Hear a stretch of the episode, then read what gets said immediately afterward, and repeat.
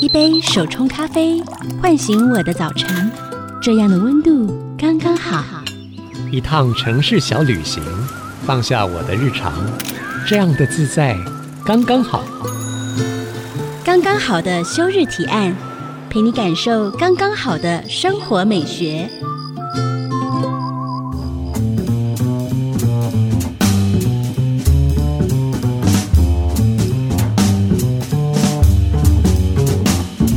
您现在收听的是 IC 之音竹科广播，刚刚好的休日提案，我是主持人邱逸轩。刚刚好的休日提案，今天要跟大家分享的是，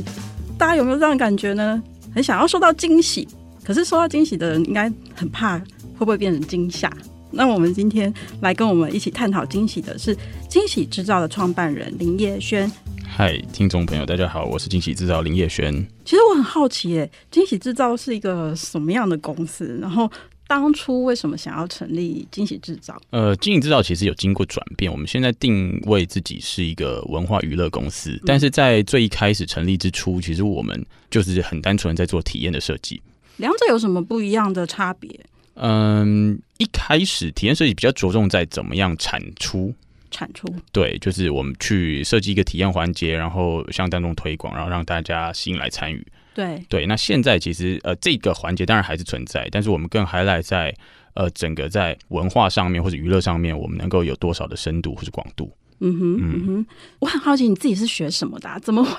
做惊喜制造这样的？ 就是你的 background 是从哪里来？对然后为什么想要呃创立这样的品牌？ 其实我大学念的是农业经济，真的假对，然的？后在呃呃念完书，然后退伍之后，我到了伦敦去念行销，嗯哼，所以可能是在那一段的经历多多少少有影响我后来想要做的事情。嗯，呀、yeah.。所以有哪一个起心动念吗？嗯，蛮大的一个起心动念是那时候我刚好是一二年和一三年待在伦敦，嗯那那那两年其实对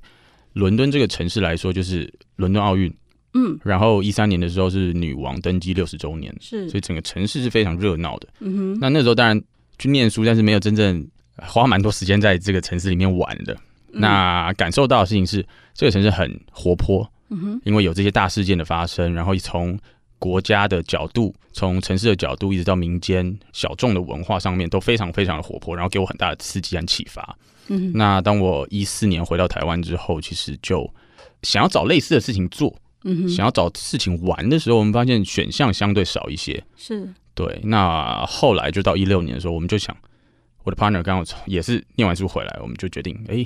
既然找不到玩的东西，我们自己来试试看，嗯自己来创作。嗯 Yeah 那所以这个名称当初是什么定的啊、这个名称当初其实就是我的合伙人兴隆，他其实就想好了，他想清楚了，然后他就向我的，哎，我们来做这件事情。然后惊喜制造这四个字脱口而出，我们就觉得呀，就是他了。所以就是目的就是为大家创造各式各样的惊喜，嗯，可以这么说。可以这么说。那你自己记得你第一次感受到惊喜的感觉是在什么样的状况下吗？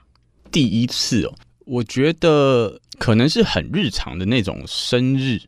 嗯就是当大家为你做庆祝的时候，这种情况，所以可能是学生时代同学们嗯他哼，嗯特别为你做的这件事情，或者是哦，有一个印象很深刻的是十八岁那时是高三嘛。嗯，那我因为是年底出生的，所以就同学们那时候大家都在埋头念书，是，但同学知道我那天生日，所以他特别去 Seven Eleven 买了一罐那种预调好的酒精饮料，啊哈，然后就当做是哎呀成年礼这样子。嗯，这个是我觉得好像因为这个仪式性的这个很单纯的一个，好像以前不能喝的饮料现在可以喝了，嗯哼，所以就有了不一样。就很 surprise 的对感觉。对，呃，今天叶轩为我们带来刚刚好的休日提案是无光晚餐。 Yeah 那作为惊喜制造的一个 project，如果大家有看过电影《真爱每一天》的话，其实为了采访你，我又重新去把《真爱每一天》捞出来看一遍，因为我就心里想说片名好熟哦，到底有没有看过？然后结果我一捞出来说。天呐，这里面的演员都是以前演《哈利波特》的男主角，然后女生真的好可爱。然后对原来是一二年的时候，所以你那时候 Yeah 是在伦敦看的这部其实片吗不？是，其实不是，我后来才在呃电视上看的。对，那时候没有在伦敦看这部片。所以你在伦敦的时候，是否就已经有听说过关于无光晚餐这件事情？呃，那时候其实没有真的很专注在这件事情上嗯面，反而是呃回来创业之后才真的深入研究这件事。呀、嗯，嗯那时候就是呃看过，可能就没有真的特别留上心。嗯，那可以帮我们大概介绍一下，就是大概无光晚餐的形态会是什么样子吗？其实顾名思义，它就是结合两个元素，一个是拿掉光线，嗯那拿掉光线，然后布置出一个全黑的环境下面去进行一个 dinner。嗯那所谓的 dinner 其实就是一道正式的吃饭的过程用餐，对用餐的过程。那它起心动念其实不是我们原创，它其实在欧洲就行之有年，有一个呃社会企业在推动。嗯哼它的核心其实是让一般明眼人去体验看看盲人是怎么样用餐的。啊，对，所以它其实有隐含这个呃社会企业的概念在里面。是，但当我们回到一六年在台湾想要做这件事情的时候，其实我们就一开始想说，诶，如果我们一开始就强调这件事情，我们那时候还是 nobody 的时候，是不是会变成有点像在利用议题在做这个炒作？所以我们就刻意的淡化这件事情，嗯哼，而用娱乐体验的方式去包装整个我们做的无光晚餐。为什么一开始会选无光晚餐当成你们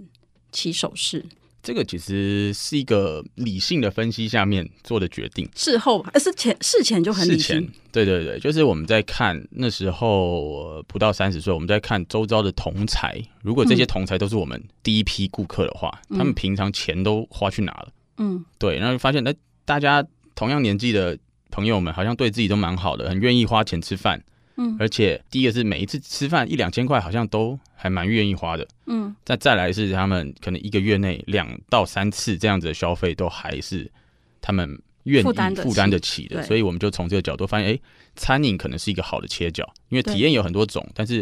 呃我们就看到这个机会，从餐饮切入好像成功率会高一些。嗯哼，呀、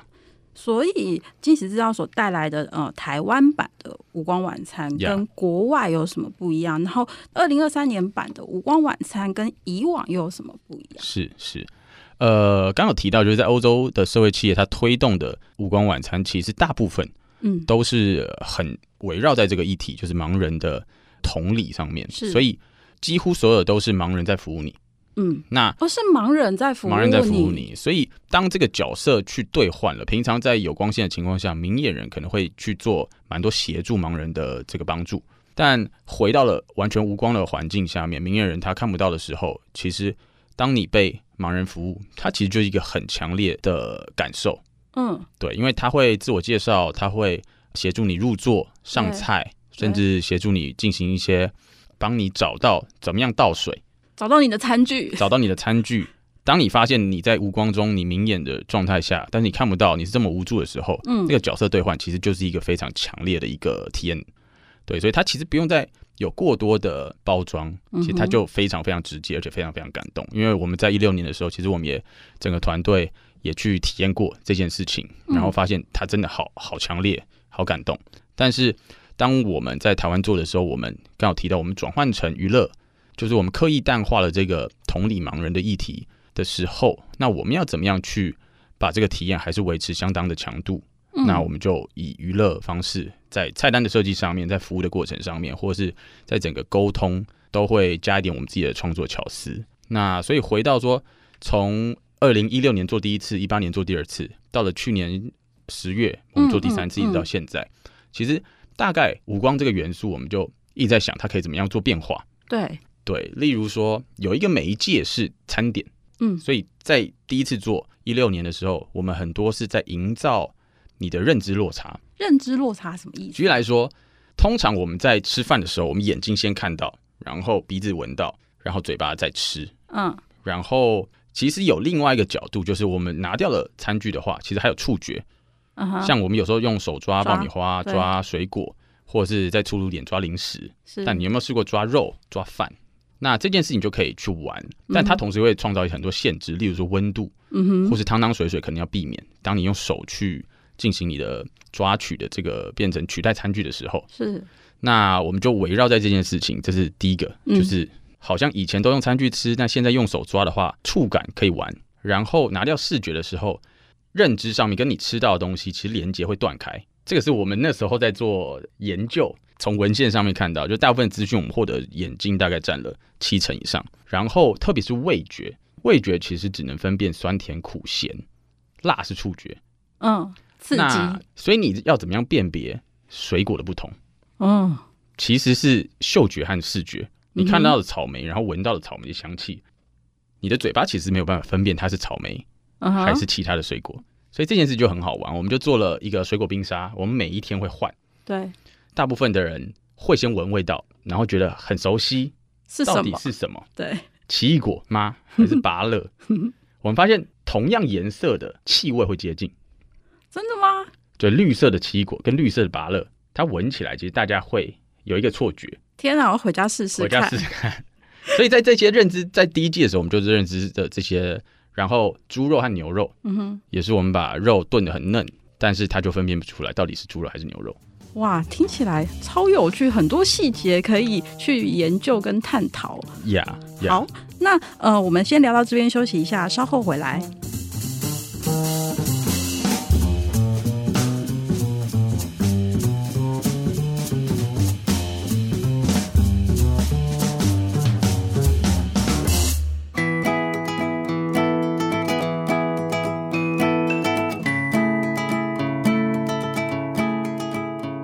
欢迎回到刚刚好的休日提案。今天在节目现场的是惊喜制造创办人林叶轩。叶轩刚刚跟我们聊到一些细节，就是也许同样颜色的水果，它尝起来可能是一样的味道。然后我有听过一个说法是哦，如果你把你的鼻子捏起来，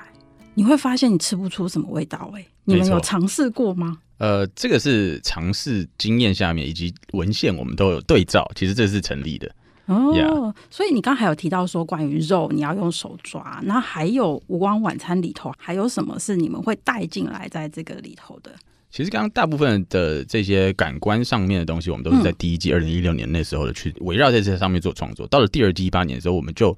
延伸了无光这个设定。其实我们发现，当你拿掉视觉，是，然后我们延伸的一个东西是想象力。嗯，当你看不到现在的环境是什么，但是我们用声音、用气味、用食物，我们其实可以带你到任何地方。嗯，嗯举例来说，我们在一八年做了一个一套菜，第一道菜其实我们就丢了个提问：你有吃过恐龙肉吗？没有，那你如果用想象力，你觉得恐龙肉应该会是什么样的口感、什么样的气味、什么样的呃味道我觉得好像要花一点时间咀嚼，感觉 OK 恐龙肉？Yeah，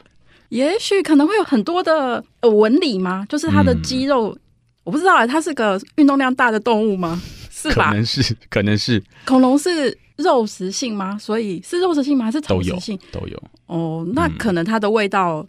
也许跟一般动物的肉差不多吧。哦，差不多，对。所以这个其实是很好玩的一个问题，就是当我们觉得，诶，拿掉视觉之后，我们可以给你呃视觉以外的刺激，或是感官上面的，想办法说服你，你现在进到了别的地方。所以第一道菜我们用恐龙肉，其实我们就用一些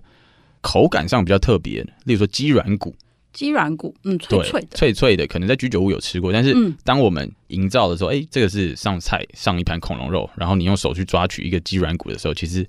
你会就是延伸这个想象力，你就可以变成它可能真的是恐龙肉的口感。嗯哼，那这道菜其实还有去到一些地方，例如说儿童乐园，嗯哼，我们在背景音乐上面给你一些呃游乐场会有的，可能是云霄飞车的声音、铁轨的声音，然后呃冰淇淋车的声音，嗯，然后你在这道菜你可能吃到的是想象的出来乐园里面会有的炸鸡腿，嗯或者是爆米花，然后还有一球冰淇淋，让你去哦想象到你可能会联想到你小时候去过那个印象最深刻的那个儿童乐园。那有一道菜可能是我们希望你回到街边的热炒店，嗯，这时候桌子上就铺了可能热炒店或是一些传统板斗会有的塑胶布、塑胶捉巾，塑胶桌巾，然后那个餐具也给你上这些对，你可以想象到的东西。所以这时候我们发现，拿掉视觉，有这些你有点熟悉，在你回忆中摸过、闻过、吃过的东西，其实就可以把你带回到你想象中美好的那个状态。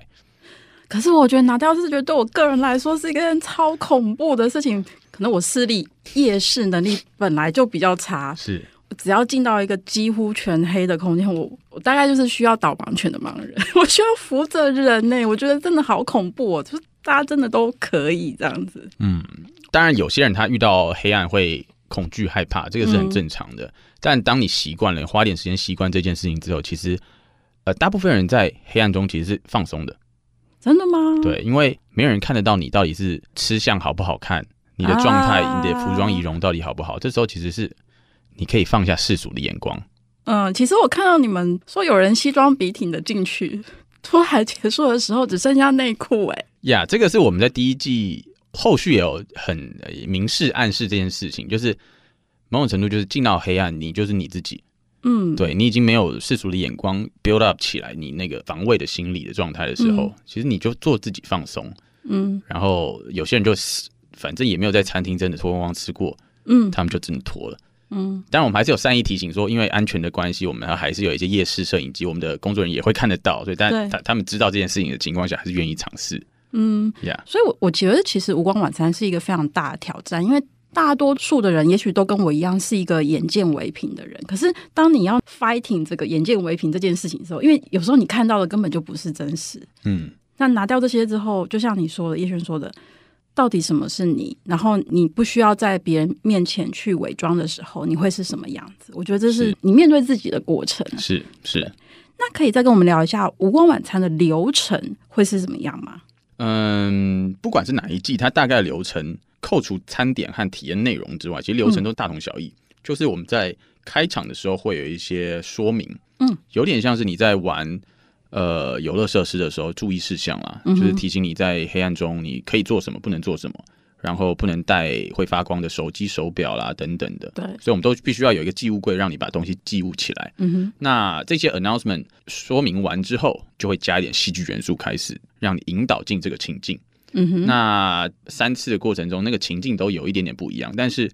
通常都是让你开始准备好。其实我们在营造的是你要开始搭一个游乐设施的感觉，嗯哼，对，因为进到无光环境，其实在你寄完物到你坐到位置上那段过程中，其实就已经开始黑暗的，所以你必须要跟着我们的工作人员一步一步走到你的位置上。那那一段过程其实是缓慢，但是安全，嗯，然后同时也让你 OK 真的有这个三分钟入座的过程，我们真的进到黑暗了，然后也帮助你习惯黑暗。嗯对，那这一段其实我觉得它其实没有什么太特别的东西，嗯但是其实它就是一个体验的过程。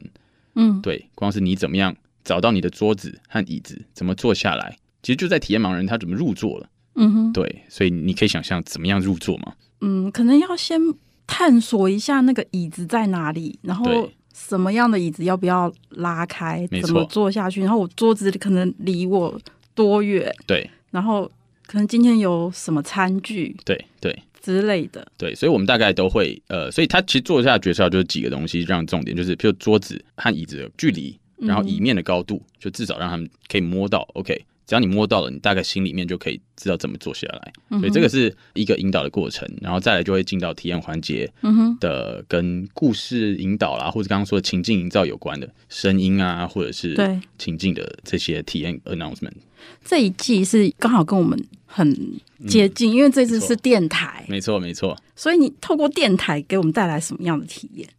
到了这一次，等于说我们做了第三次，然后第六号的菜单，其实就是回到还是回到听觉，因为拿掉了视觉之后，我们就发现，哎、其实听觉在第二次我们做了那些背景音乐啊，带你去不同的场景，我们发现可以再加更多的故事。我们自己小时候的生活经验，我小时候睡觉前都会听广播，然后到现在开车的时候也会听广播，嗯，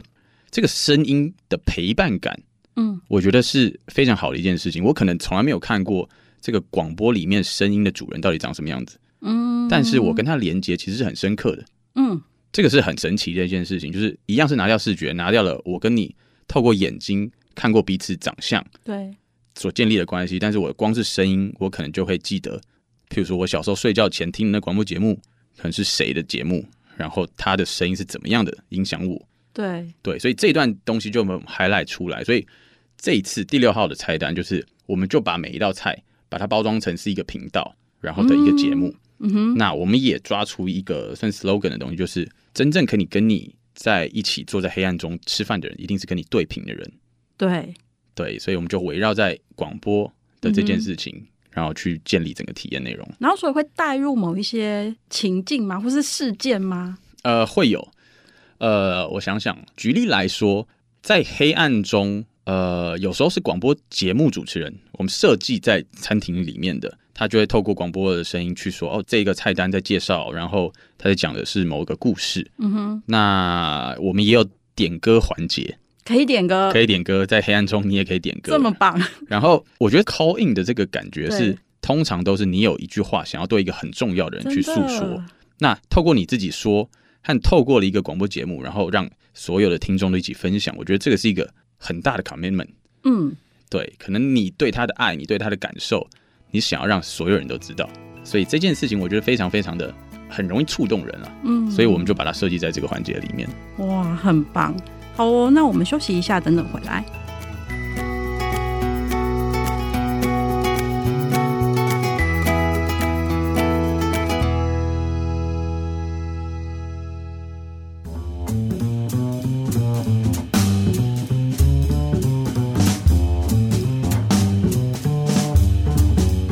欢迎回到刚刚好的休日提案，我是主持人邱逸轩。今天是惊喜制造创办人林叶轩来跟我们聊天。我想要接着问看看，就是参加过五光晚餐的人有哪一些回馈跟收获，是跟你们预期的一样或不一样吗？我觉得大部分都还在我们的预期之中，就是我们在设计的过程中，其实会有一些 outcome，会觉得诶，可能这样做的话，体验者会有什么反应？比较多的事情是我们发现有一些出乎我们意料的反应，或者是他借由这个空间，然后创造他属于他自己的体验，这种嗯反而是我们特别会记得的。嗯像举例来讲，刚刚真的脱光光那种，可能是比较 level one。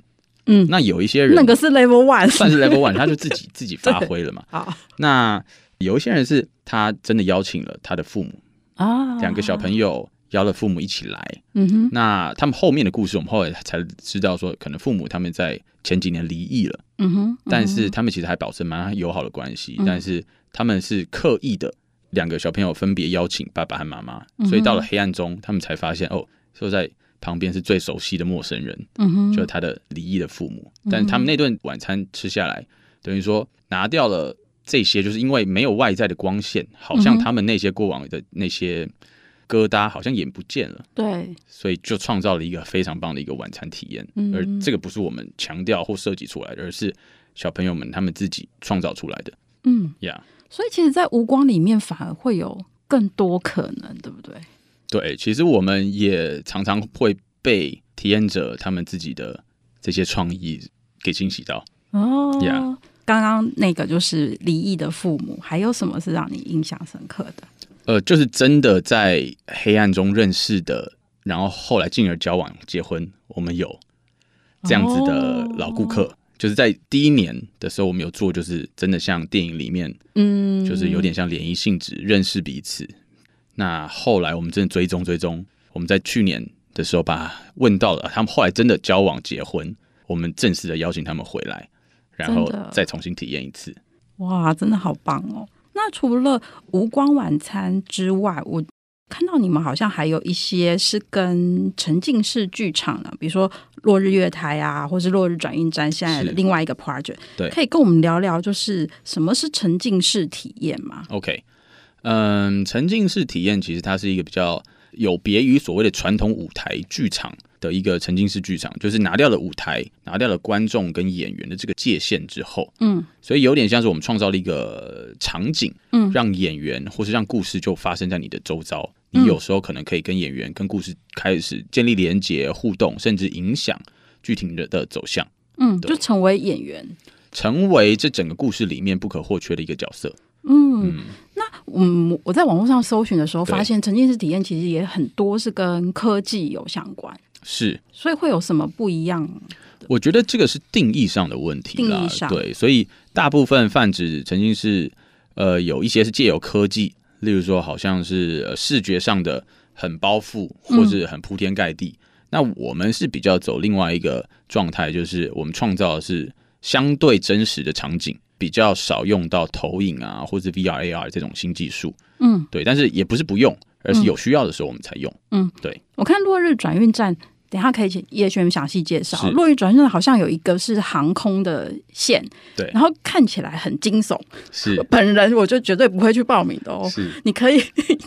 介绍一下，就是 OK 这一块，就是跟无光的差别，然后 OK 具体会是什么样子？没问题。落日转运站其实里面有两个算是单元，一嗯个是、呃我延续我们过往作品的微醺系列的微醺列车，对，微醺嗯对，大它饭就店是微醺大饭店的子系列嗯，在列车上发生。然后第二个是我们跟英国呃有一个团队叫 Darkfield，嗯他们的英国的作品，我们把它在地化，然后落地在高雄，然后它叫做无光飞行。嗯无光飞行顾名思义就是它一样在全黑的环境下进行，透过、嗯呃耳机传出来的一些对话，然后场景的声音去对营造整个体验内容。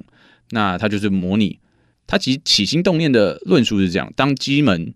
机舱门一关起来的时候，对它其实就好像薛丁格他关着那只猫对的盒子，里面那只猫是生是死，等到你开舱门你才会知道，嗯，所以你跟外界的联系其实断掉断了。开，那所以他就借由延续这个东西去讨论生或死。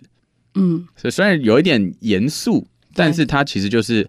呃有点平行时空的概念。当机门关起来，你好像是生，也好像是死。嗯，那透过这三十分钟声音的体验内容，你到底能不能平安降落？所以我们真的会登上一台飞机吗？呃，是，我们就模尽可能还原一个机舱。然后进去之后也是也是无光的嘛？嗯，在一开始的前几分钟是亮的，当你入座，系好安全带，戴上耳机之后，灯光就会暗下来，然后由声音来引导你整个体验内容。听起来超惊悚， 是一个恐怖片的，对我来说。是是但是是我觉得大家可以体验看看，因为现在大家都会坐飞机，就其实飞机一起飞的那个，我不知道大家心里应该都会有各自去念的神号之类的，是就保佑我们，对啊。是所以其实在这个三十分钟里面，我想那个体验应该是非常的不一样跟惊险的。不管是无光晚餐或是落日转运站，其实我觉得都蛮值得尝试的。那惊喜知道接下来还会带来什么样不一样的惊喜吗？嗯，其实我们也一直在想下半年度或是明年会有什么样的新的事情发生。那大部分我们在创作的灵感来源还是来自于我们生活周遭。嗯，对，那可能要卖个关子，好，但是我可以提一下，就是我们其实会想要探讨一些社会现象，嗯，然后把社会现象的一些我们收集到的资料，把它包装成一个体验型的博物馆。体验型的博物馆，对，社会现象的博物馆。哦好，那想问看，就是在做这样子的沉浸式体验，你觉得最困难的地方是什么？最困难的，我觉得它整个流程下面包含你怎么样去收敛出一个、呃、你想传递的讯息，然后进而制作出一个完整的体验内容。行为，对行为，然后真的开始跟你的观众、你的体验者沟通，然后邀请他们来体验这一段。其实每一个环节都有每一个环节的难度。嗯，对，需要精心的设计。那对如果想要来开始呃体验沉浸式体验的听众朋友的话，对你你会建议他们在心情上，或是可以做一些什么样的准备吗？嗯，我觉得就是把自己放松，然后把自己的状态调整，去变成进到这个环境里面，你就乐于接受任何发生的事情。先喝一杯啤酒再，再进去。这个是一个可以做到的， 可以做到，可以做到的，欢对迎。，欢迎，欢迎。还有什么吗？嗯，就是心态上面放轻松，然嗯后去、你只要越投入，其实这个体验给你的回馈会越好。对，嗯当你比较比较紧绷一点点，你可能就会因此而少了很多接收到的讯息，这样子。像无光晚餐是两个人对一起，可是像其他的部分就可以一个人，也可以，对也可以一。对对个人。所以其实我就会更没有包袱，因为是其他人我都不认识，我就对可以很尽情的做我自己对这样子。那同时去那边也蛮容易会认识新朋友的，嗯，因为认识朋友过程是这样，就是通常都会是你们共同经历的一些事情事件，那对它就是一个很完整的事件，然后你们因为你们可能缘分下面变成同走同一个路线，嗯所以蛮多的顾客是哎在这边他们延续了呃一个小时一个半小时的完整体验之后，其实他们有非常多的话题可以，就至少有一个是共同的嗯话题，然后他们可以继续讨论剧情或者讨论他们刚才遭遭遇等等的。或是我刚刚的心情是什么，然 Yeah，后你为什么会做这个选择你为什么会怎样？而且好像很多东西是因为情境式体验，好像是一个有个剧情，你你好像到了这个时间点、这个空间，你必须决定你怎么样让这个剧情开展往下走，或者是你是不能回头的，是是，对，所以会有蛮多缘分在里面发生的。就不像真爱每一天，我可以 reset 回去到哪一个对片段再回来是不对行。对，哦，非常有趣哦。好，那我们休息一下，等等再回来。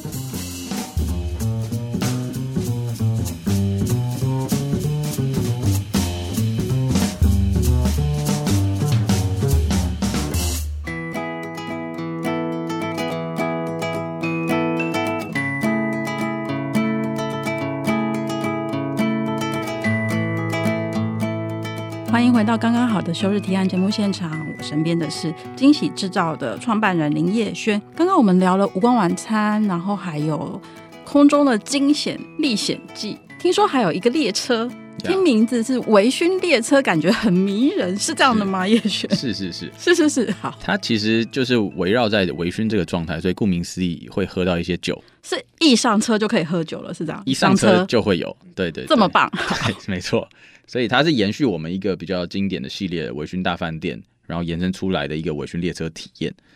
它其实围绕都还是在酒精让大家更放松，然后你可能会更有勇气嗯，去做一些选择。那这个体验的内容也都是在建立在这样子的，然后通常会带到一点点你心中的遗憾。嗯，那每个列车都不一样吗？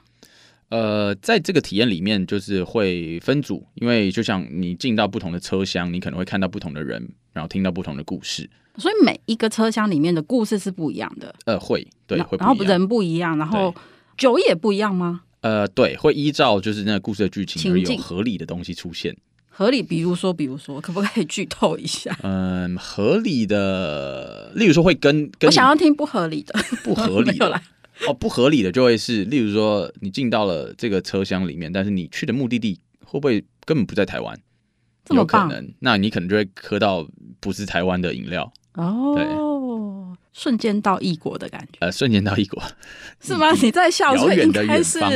外太空，遥远的。远方的感觉。嗯，那这个列车上还有什么惊喜？嗯，如果是我们呃有看过我们以前做呃微醺系列的人，他可能会看到有一些角色上面跟以前的人是有连结的，所以这嗯算是我们小小的，算是这个世界观里面的彩蛋。嗯那如果你是第一次来的话，就会是你全新认识这个世界没有关系，认识这些角色没有关系，但是我们通常其实还是会希望体验者回到自身，所以我们在嗯后面、其实这个车票你在进来的时候你会获得一张车嗯票，但它的目的地、其实我们是留给你自己去决定的。嗯，对，那通常我们会让体验者在最后的环节，可能告诉我们的呃里面的演员，或是告诉你自己，嗯其实你如果这是一往通往任意地方的列车，你会想要去哪里？嗯对，其实我们会把蛮多东西留给体验者本身。嗯，所以大家可能搭上这班维训列车之后回去，他可能会开启他想要去另外一个地方的勇气或者是目的呃想法。对，哦，太酷了！那身为惊喜制造创办人，叶璇，你自己嗯在生活里面是喜欢制造惊喜的人吗？你你嗯，为谁制造过惊喜？我觉得我相对算是没有太常做这件事情，但是会做。嗯，举例来说，像一些重要的日期，重要日子，然后重要对重要的人，我会嗯很蛮乐意做这件事的。嗯哼，对，就像是例如说跟太太求婚这种事情，嗯 Yeah 这个是一定要的吧， 一定要的对对，所以就有点大众款。大众款。 对，就我的理解，其实惊喜应该算是一种情绪吧。是我要我觉得把情绪变成一种设计，然后它最终成为一种行为，然后然后来的人可以体验到你想要他可以呈现的情绪，这是一件非常困难的事情。是他必须要建立在很等于说你要很了解，或者是你做的假设要蛮精准的。嗯，对，，例如说你想要为谁创作惊喜的时候，通常你要蛮了解对方的。嗯呀你才可以去投其所好，或者是依照它的特性去产生出你想要创作的惊喜过程。嗯，所以你觉得惊喜应该有没有可能需要具备哪一些条件？观察力、同理心，就等于说换位思考这件事情，因为呃，你不能单纯从创作者本身做你想要做的，嗯因为你要换到另外接收者，他应该要感受到什么，这个才是真正重要的。嗯。对所以你们在设计整个呃活动的时候，其实你自己也会去体验。对，通常这个尝试的过程会多久？就是你们会边体验，比如说到哪一个环节，然后再修正啊。是我刚刚可能漏掉一个很重要的，就是想象力。嗯因为呃，我们的体验大概一个场次通常服务都是数十人，数十人。嗯，对，所以当我们内部测试那种只有几个人在测试一些路线的时候，可能可以测试比较围观的状态，对但是当几十个人在同一个场域发生什么事情，那个其实是要被真的有几十个人前来的时候才会被验证。对，所以很多时候，其实在我们脑袋里面去想象那个画面，嗯哼，所以想象力就变得非常重要。嗯哼，呀、嗯哼，那可以教我们怎么样帮生活制造一些惊喜吗？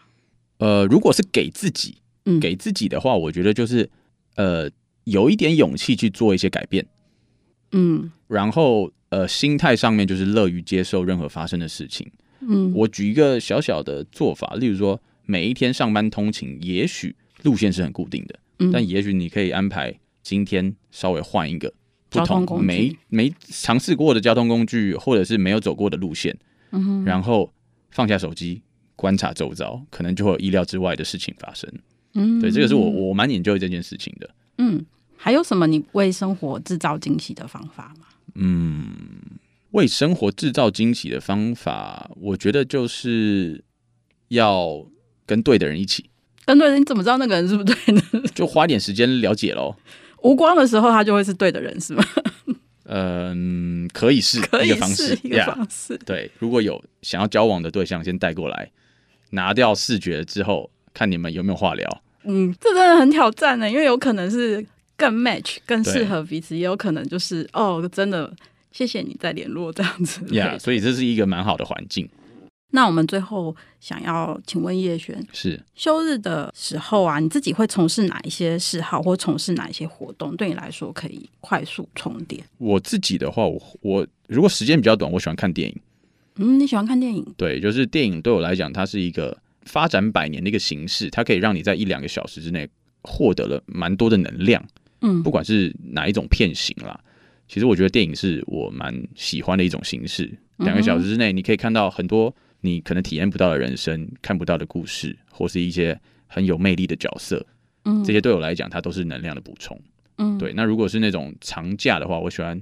到没去过的地方去走走看看，体验当地的文化，吃当地的食物，类似像这样。嗯，就给自己一些完全不同的体验，这样对子。那感谢惊喜制造创办人林叶轩今天的分享。那如果对今天我们的讨论的事情有兴趣，想要了解更多惊喜制造跟沉浸式体验的话呢，我们可以去哪里找到你们的讯息呢？是可以在社群平台上面，或者是呃，在那种搜寻引擎上面都可以找“惊喜制造”，就可以找到我们相关的资讯。惊喜制造。对好，今天很感谢叶轩来跟我们分享无关晚餐，还有生活中的各种惊喜。制造惊喜，我自己觉得有，就是刚刚其实叶轩有提到，跟送礼物有一种异曲同工之妙。你要是怎么让收到的人很开心，有一种 surprise 的感觉？我觉得那个难度真的非常高。我觉得取决于，就像你说的，你对于你想要送礼物的那个人，你有多细微的观察？你你总不可能你明天要送他礼物，然后你今天才在想到底什么东西适合他。是像我自己，我不知道叶璇，你我可能都会花上两三个月前，我就在想说他现在的他，因为嗯每个人、你时每间不年一样，对，时间不一样，状态不一样，他现在到底什么东西对他来说是他可能最想要，但是他其实没有表达出来，那对是他来讲就是一种惊喜。所以对我觉得，呃，你放了多少心思在收礼物的那个人身上，你送出的礼物才能够打动对方。没错。如果听完今天的节目，让你有一些想法，我觉得大家也可以尝试一下。最简单的是变换你的生活路线，或是给自己不同的生活体验，去一些全新不同的地方，或者是就让惊喜制造为大家制造惊喜，然后享受刚刚好的惊喜，帮平凡的日常充电。下周五晚上七点钟，请您持续锁定 FM 九七点五 IC 之音，刚刚好的休日提案，各大 Podcast 平台也能听得到。也欢迎您追踪我们的 IG 生活慢慢学，我们在 IG 上面会分享今天的节目花絮，还有更多的生活提案。休日的你在做什么呢？或者你打算做什么呢？欢迎你留言，让我们一起为忙碌的日常找回刚刚好的休日节奏。刚刚好的休日提案，我是主持人邱逸轩，我们下周见喽，拜拜。